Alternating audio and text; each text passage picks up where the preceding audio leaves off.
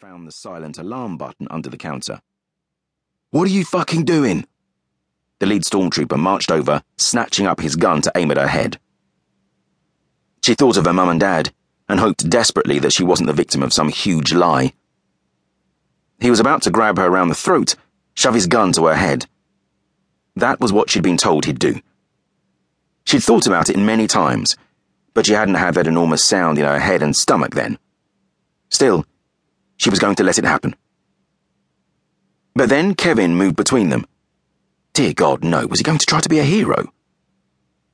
The stormtrooper swung his gun away from her to cover him. Step away. Kevin raised his hands, looking concerned and careful, not taking any risks. Listen, he said. There's no need for anyone to get hurt. You've come for the safe deposit boxes, right? That's all we have of value here. Well, I can show you where they are. I know where the two sets of keys are. I can even get you the list of who owns which box. The stormtrooper paused. Lacey felt panic start to take over. What the hell was Kevin talking about? Why would he lie? Only staff of her level of seniority could get hold of that list. That was one reason she was in this mess. She'd already given that list to her parents to pass on to whoever was behind all this. To get the keys, you'd need to be a couple of pay grades higher. Today, that would be only. No. Looking around the staff here today, she couldn't actually see anyone else she knew. It must all be guys from the other shifts in today, which was weird, now she thought about it. Her thoughts snapped back to the here and now. Not only was Kevin putting her family's life in jeopardy with this mad offer, so was the bloody stormtrooper by thinking about it. She had to demonstrate her willingness to go along with the plan to show them that her hesitancy about the alarm hadn't been deliberate. She pushed her way past Kevin and lunged at the stormtrooper, falling into him, the bravest thing she had ever done. She hoped it looked like she was having a go at getting his gun or trying to escape or something. Tell me who can open the safe deposit boxes, he yelled into her ear, back on script, trying to make it obvious that he was addressing her and not Kevin. He grabbed her throat, which hurt like fuck. No, she wanted to say, not that hard. I can't breathe. He remembered and let go enough for her to speak. I won't tell you, she shouted. I can, Kevin insisted, pointing at himself. The stormtrooper paused awkwardly again.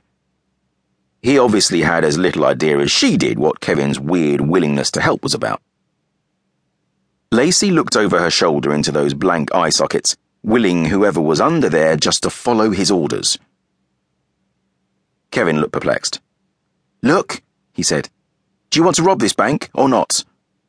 Don't listen to him, Lacey gasped. He doesn't know what he's talking about. One of the stormtroopers yelled from the front door, Police! Fucking loads!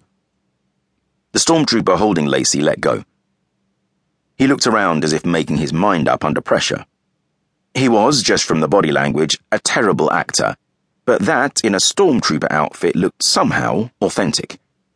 All right, he finally yelled. This is now a hostage situation. Lacey closed her eyes in sheer relief. That was what she had been told to expect. She had done her part. She, Kevin, and the handful of other staff and customers were yelled at and rushed back into the meeting rooms by the three stormtroopers, who shoved them into corners, told them to sit, and slammed the doors on them. Through the big panel windows, Lacey watched as they started to arrange the seating into a rough barricade, pulling out unfolding metal sheets from their backpacks to add to their defenses. Presumably, they weren't worried about anyone thinking, at this point, that they seemed to have come very well prepared for a siege they weren't expecting. They let us keep our phones, said a voice from beside her.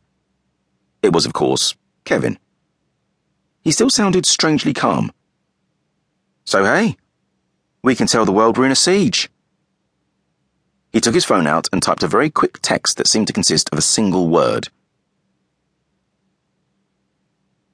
Few people knew that the private home that stood next to Chilcott's Bank on Park Street in Mayfair had two levels of cellars. In London, there were strict ordinances about building upwards, so if one